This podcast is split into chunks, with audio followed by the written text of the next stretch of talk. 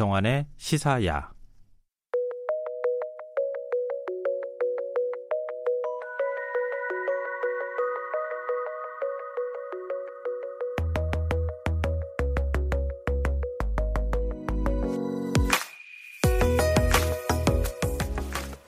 (1683년에) 출간된 달에 간 사나이라는 소설에서 보면요 주인공인 스페인 출신의 탐험가 도밍고 곤잘레스가 거위떼를 이용해서 12일 동안 하늘을 날아가 달에 도착하는데요.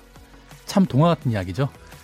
몇 년 뒤 프랑스 작가 시라노 드 베르주라크는 달나라 여행이라는 작품에서 이슬이 증발하는 현상을 이용해 우주를 여행, 하기도 했고요. 200년 뒤 프랑스 작가 줄베르는 지구에서 달까지란 작품을 통해서 지금의 로켓과 비슷한 형태의 모양을 한 우주선을 타고 달을 탐험하기도 했습니다. 이 기발한 상상력을 담은 책은 전 세계에서 수백만 부가 팔렸고요. 몇 명의 소년들에게는 이 책이 인생을 송두리째 바뀌는 계기가 되는데요. 이들이 바로 현대 로켓 과학의 선구자로 불리는 이들이 됩니다. 오늘 우주로 가는 밤 시간에는 가정의 달을 맞이해서 로켓의 아버지로 불리는 인물들을 소개해 보도록 하겠습니다. 문경수 과학탐험가 나오셨습니다. 안녕하세요. 네, 안녕하세요.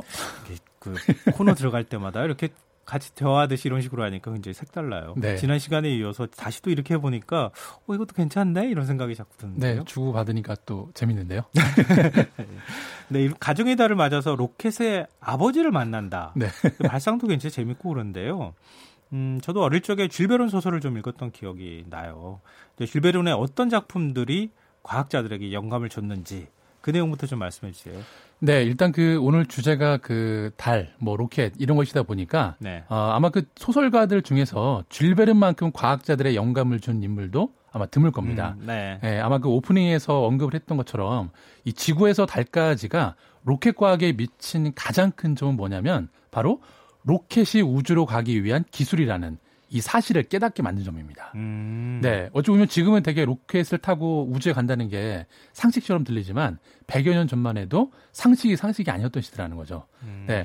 그런데 그, 그 당시에는 이 로켓보다 아무래도 대포가 더 발달한 기술이다 보니까 네. 어, 어 아무래도 그 로켓으로 우주에 간다는 생각을 못 했었는데요. 아니, 대포알 그거 거기 탄 사나이 뭐 이렇게 해가지고 이렇게 대포알 쏘는 거 이런 거 서커스 같은 데서도 하고 그렇죠. 그러잖아요. 네. 그러다 보니까 아무래도 그 힘이 세다 보니까 멀리 가고 더 정확히 어디에 표적지에 가기 때문에 대포가 더 어, 기술적으로 뛰어난 기술이었죠. 음. 네. 그런데 문제가 있습니다.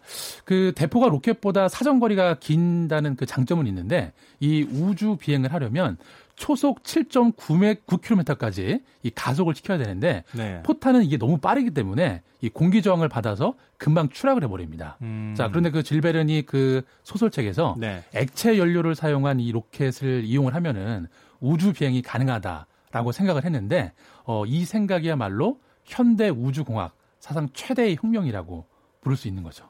그러니까요. 과학보다 상상력이 네. 먼저 가는 거예요, 항상. 네, 실제로 그 최근에도 이렇게 뭐 이야기를 들어보면은 이 나사나 이런 우주 과학자들이 어, 먼 우주 탐사를 할때 네. SF 소설가나 작가들을 불러다가 음. 앞으로의 미래가 어떻게 될 것 같냐 상상을 해봐라. 그렇죠. 네. 그러니까 우리가 창의 과학이라는 표현 예전에 많이 썼잖아요. 지금도 뭐 그렇죠. 뭐 그런 표현 쓰지만 네. 과학이라고 하는 게 지금에 있어서 합리적 어떤 그 뭐랄까 철학이라든가 네. 아니면은 어, 합리적 과학이나 네. 이것만 가지고 설명할 수 있는 게 아니거든요. 그렇죠. 그걸 뛰어넘는 뭔가 상상력이 필요한 거 아닙니까? 그렇죠. 우리가 뭐 전혀 몰랐던 그 미제 영역을 예, 탐구하는 거기 때문에 상상력이 없이는 나갈 수가 없죠. 그 사람이 대포알 같은 데 타고 우주를 뭐 달나라를 간다는 걸 어떻게 상상했겠습니까? 그렇죠. 작가나 네. 이런 사람들이 할 수 있는 거잖아요. 네, 맞습니다. 그러면 로켓의 아버지. 네.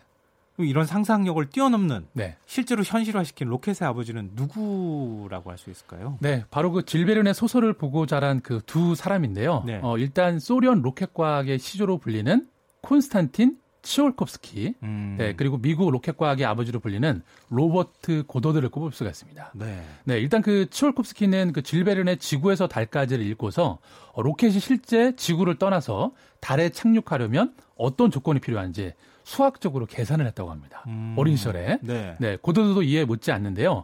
어, 유년 시절에 아버지랑 그 체리나무에 올라가서 가지치기를 하다가 한 높이 올라가서 우주 여행을 하는 이런 기계를 상상하는 그런 스케치를 직접 그렸다고 합니다. 아, 어린 시절에. 네네. 그 전기들을 보면 이런 예. 내용들이 나와 있습니다. 아 그럼 치올콥스키하고 네. 고더드, 고더드 네. 두 사람이 그러니까 그것도 참 공교롭네요. 한 사람은 소련 사람이고 그렇죠. 당시에 한 네, 사람은 네. 미국 사람이고 네. 그 당시 그런 환경이 돼 있기 때문에 또 이런 사람들이 상상력을 발, 발휘하지 않았을까 싶은데요. 네. 그러면 로켓을 이렇게 냉전 시대라고 할 수 있었던 네. 어, 이런 시대에 개발하는 과정에 네. 굉장히 다양한 정치적 뭐 여러 가지 하여튼 일화가 숨겨져 있, 을것 같아요. 네, 그 앞서 설명드렸던 것처럼 이 두 사람의 캐릭터가 조금 다릅니다. 어, 일단 그 치올콥스키는 어, 학교에 가지 않고 혼자 공부한 예, 노력파 몽상가에 좀 속하는 편이고요. 음. 그리고 고더드 같은 경우에는 실제로 그 물리학 박사학위를 받은 아주 현실적인 어, 실험할 수 있는 그런 학자였다고 보시면 되는데요. 어, 완전히 스타일이 다르네요. 네. 그래서 그 치올콥스키가 액체 연료 로켓의 아이디어를 만들어냈다면 이 고더드가 1926년에 세계 최초의 액체 연료 로켓을 만들어서 실험 발사를 했습니다. 음. 자, 그런데 그 당시에는 결과가 되게 참담했는데요. 2.5초를 비행하면서 고도 12m에 도달하고 나서 양배추밭에 떨어져 버렸습니다. 아, 그럼 또 양배추밭이에요. 네, 하지만 그 어쨌든 뭐 초, 성적은 초라하지만 네. 어, 과학자들이 이제 후대에 평가하기를 어, 우주를 향한 인류의 첫걸음이 음. 네, 이 고더드의 실험이었다고 이야기를 하고요. 네. 어, 사실 그 이후에도 고더드는 어, 뜻을 굽히지 않고 계속 실험을 했습니다. 음. 네, 그래서 결국에는 어, 뉴멕시코주 로즈웰 지역에서 어, 고도 270m까지 예, 로켓을 발사해서 성공하는 고도 270m. 70m요. 네, 12m까지 올라갔던 게 예. 270m까지 올라가게 된 거고요. 어, 훗날 이 로켓 실험 발사가 성공했던 이 로즈웰 지역이 전 세계 몽상가와 우주 덕후들의 성지가 됐다고 합니다. 그 요즘은 참 그 덕후들의 세계는 진짜 네. 알다가도 모르는 그런 거예요. 그렇죠. 이런 게 아 그 흔적을 가서 보는 것만으로 가슴 벅차고 막 그런 그렇죠. 거잖아요. 엄청난 영광을 받고 네. 와, 참. 그 나사에 가면 고더드 비행센터가 있는 게 그 네. 바로 고더드 이름을 따서 지은 건, 건가요? 네, 그 어. 맞는데요. 어, 여기도 좀 재미난 일화가 있습니다. 어, 그 당시에 그 미국 칼텍 예, 캘리포니아 공과 대학에 로켓 동아리가 있었는데요. 네. 이 로켓 동아리에 속한 회원들이 로켓 발사 실험을 하다가 학교 건물을 폭파시키는 학교 건물을 폭파시켜요? 네, 학교 건물 한 동이 날라갔습니다. 그럼 로켓이 이렇게 위로 올라갔다가 학교 건물로 떨어진 그 거예요? 아니면 액체 연료를 그게 어떻게 배합하는 그런 실험을 하다가 그게 아, 터지면서 화학 실험하다가 네, 화학 실험을 하다가 이제 그 건물이 날아간 거죠. 예. 네, 근데 그 학생들이 이거 큰일 났다. 이제 혼나서 뭐 자퇴돼 뭐 퇴학당하는 거 아닌가 이렇게 걱정을 했는데 예. 당시 학교 당국에서 어 여기서 하지 말고 저기 사막지대에다가 우리가 연구동을 하나 지어줄 테니까 거기 가서 안전하게 실험을 해라.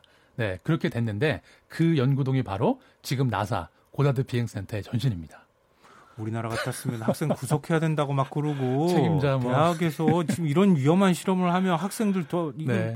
부상자나 사상자 발생하면 어떡하냐고 그러니까요. 야단을 맞을 텐데 네. 발상이 다르네요. 그렇죠. 정말 이런 이야기 부럽네요. 이런 네, 거는 부럽다는 말밖에 안 나오죠. 물론 이제 그때 다친 학생은 네, 다친 사람은 없었습니다. 아, 다행히 이제 그거는 네. 그런 건데 학교 기물 파손에 대해서 돈 물어내라고 안 한 것만 해도 천만 다행이다. 근데 그런 계기를 이렇게 네. 과학적 상상력으로 연결해 준다는 게 네. 미국이니까 가능한 거 아닙니까? 네, 좀 우리도 좀 달라지겠죠. 네. 우리도 조금 약간 그런 쪽으로 네. 사회적 관용이나 저 폭이 좀 넓어졌으면 좋겠다는 생각이 좀 들어요. 그럼요. 이 어찌 보면 그 실패라고 볼 수도 있지만 달리 생각을 하면 이게 또 다른 형태의 경험 데이터가 쌓이는 거잖아요. 어, 그렇죠. 네, 실패가 데이... 있어야 그렇죠. 또 성공이 있는 거니까요. 네. 그럼 치올콥스키는 몽상가라고 하셨잖아요. 네. 음, 그러면 실제 뭐 물리적 실험을 한다거나 네. 이런 거하고는 좀 거리가 있었던 건가요? 네, 일단 그 치올콥스키는 그 어린 시절에 청각장애를 앓았습니다. 네, 그래서 음. 학교에 가지 못하고 어, 혼자 세상과 단절돼서 혼자 개인 연구에 예, 되게 몰입을 했었는데 어, 그 결과가 놀랍습니다.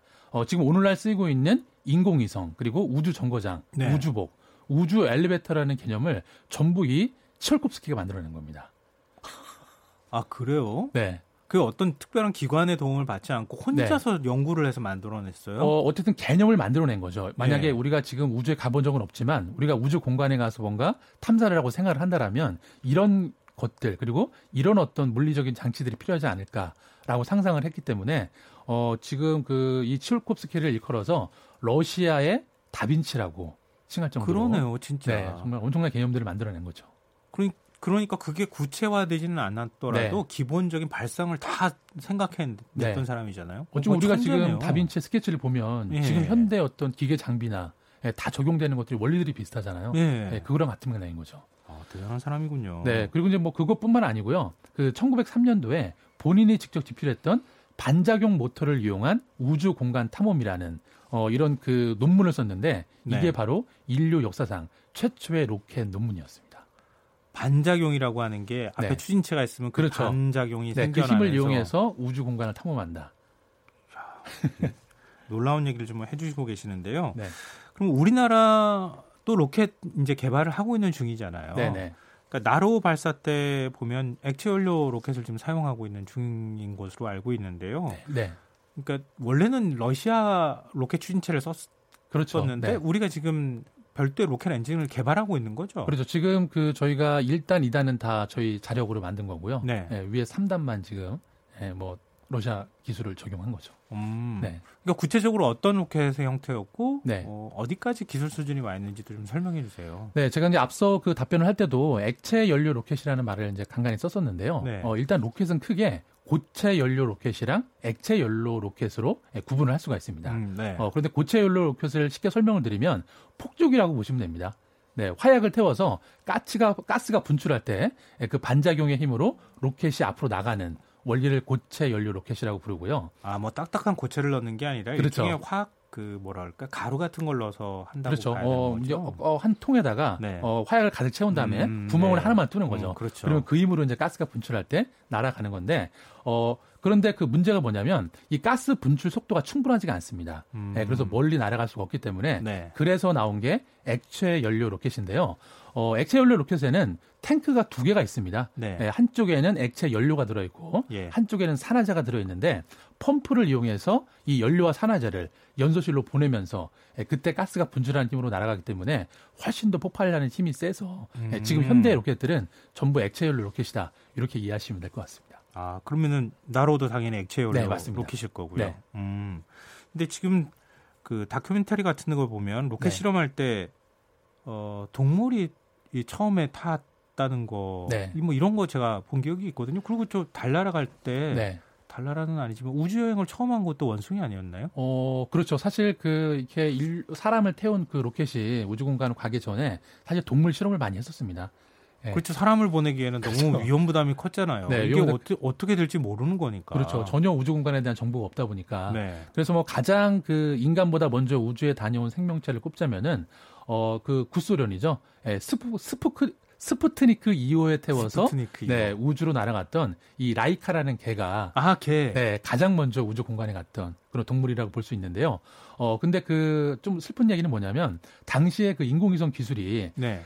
발사는 가능했는데 지구로 귀환하는 기술이 없어 갖고 라이카는 그냥 거기에서 자연스럽게 별이 돼 버린 거죠. 어, 네. 그 원숭이도 네 원숭이 같은 경우에는 미국인데요. 예. 그 미국의 아폴로 프로젝트 전신에 제미니 프로젝트라는 걸 통해서 로켓 발사 실험을 했는데 네. 거기에 그 햄이라는 침팬지를 태워서 네 우주 공간에서 5분 동안 유영을 한 다음에 다시 지구로 귀환을 했는데 최초로 이 침팬지가 죽지 않고 살아 돌아왔습니다. 아. 네, 거기에 자신감을 얻은 나사가 어, 바로 이듬해 아폴로 프로젝트를 본격적으로 가동을 했다. 뭐 이렇게 이해하시면 될 것 같습니다. 음.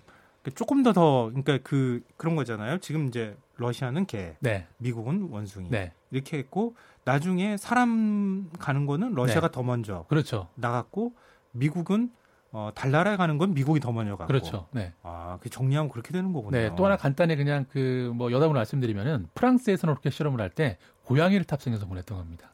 왜또 거기 고양이죠? 그 참 나라별로 네. 좀 인식하는 거에 따라서 그렇죠. 선호하는 동물도 좀 다른 모양입니다. 네.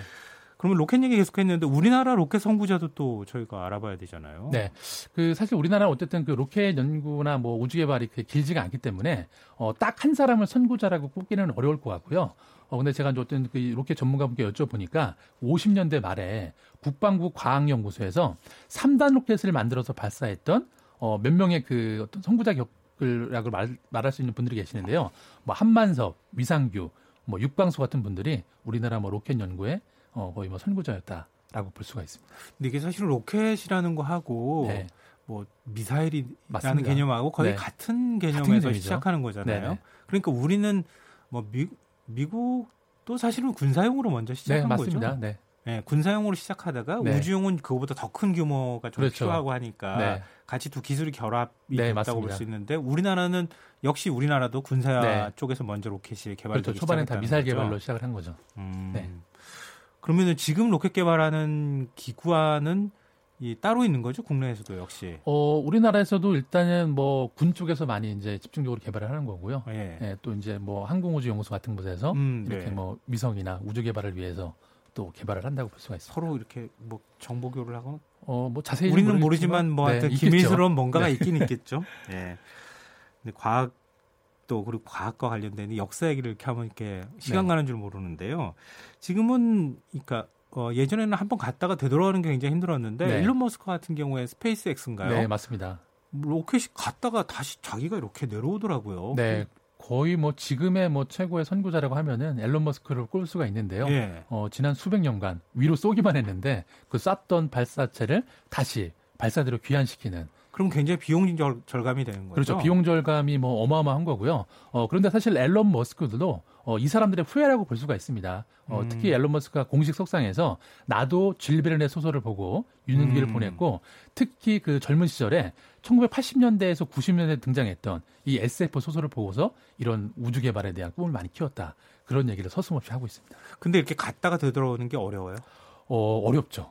네. 어려운 이유는 뭐냐면 어, 그 아마 영상을 보셨죠? 네, 네, 그 로켓 발사체가 네. 다시 그 발사대로 돌아오는데 네. 일단 그 아무리 작은 그 비행체라도 뭔가 궤도를 수정하고 비행을 해서 목적지로 돌아오려면 이렇게 그냥 normal한 형태 예. 이런 그냥 연필 형태의 그런 로켓 형태로는 제어가 불가능합니다. 음. 하다못해 뭐 날개라도 좀 하나 있어야 되고 네, 그렇죠. 그런 것들이 있어야 되는데 그런 게 아무것도 없이 그냥 발사 아, 착륙할 때 필요한 이 삼발이 세 개밖에 없는 게 그 다시 목적지로 돌아온다라는 거는 이거는 엄청난, 엄청난 제어 기술이나 이런 것들이 네, 그렇죠. 필요하겠군요. 네. 어, 오늘 로켓 과학의 선구자들 얘기해 봤는데요. 네. 여기에 맞는 어떤 선곡을 해오셨을지 궁금하거든요. 네, 오늘은 그 가수 라디의 엄마라는 노래인데요. 어, 우리가 오늘 그 어버이날을 맞이해서 그 로켓 연구의 선구자들을 많이 이야기를 했는데, 어, 어찌 보면 부모님들인 우리들한테 우주 같은 존재가 아닐까라는 마음에서 라디의 엄마라는 노래 선곡했습니다. 역시 우리 고정 출연자분들은 이렇게 상상력이 대단하십니다. 어, 부모님의 존재가 우주만큼 뭐 당연히 크기는 하죠. 네. 우리가 어디까지 우주, 우주를 개발할 수 있을까요? 그러면 아, 일단 치올콥스키 같은 그런 몽상가들이 아마 더 많이 나오면 예, 그 이상의 어떤 또 우주 개발이 가능하지 않을까라는 음. 생각을 해봅니다. 일단 몽상가로서 그렇죠. 먼저 몽상가가 필요한. 네, 몽상가의 역할이 분명히 필요합니다. 현대 네. 과학에는. 맞습니다. 우주로 가는 밤 지금까지 문경수 과학탐험가와 얘기 나눴습니다. 다음 시간에 뵙겠습니다. 고맙습니다. 네, 감사합니다. 어, 오늘 모바일 상품권 당첨자 6명은 홈페이지 공지사항에서 확인할 수 있습니다. 내일은 오늘보다 기온이 조금 더 올라서 추여름 날씨라고 하는데요. 편안한 밤 보내시고 전 내일 찾아뵙겠습니다. 끝곡 라디의 엄마 띄워드립니다. 지금까지 시사평론가 김성환이었습니다. 만나자마자 울었죠 기뻐서 그랬는지 슬퍼서 그랬는지 기억도 나지 않네요. 드릴 것이 없었기에 그저 받기만 했죠 그러고도 그땐 고마움을 몰랐죠. 아무것도 모르고 살아왔네요. 엄마 이름만 불러도 왜 이렇게 가슴이 아프죠? 모든 걸 주고 더 주지 못해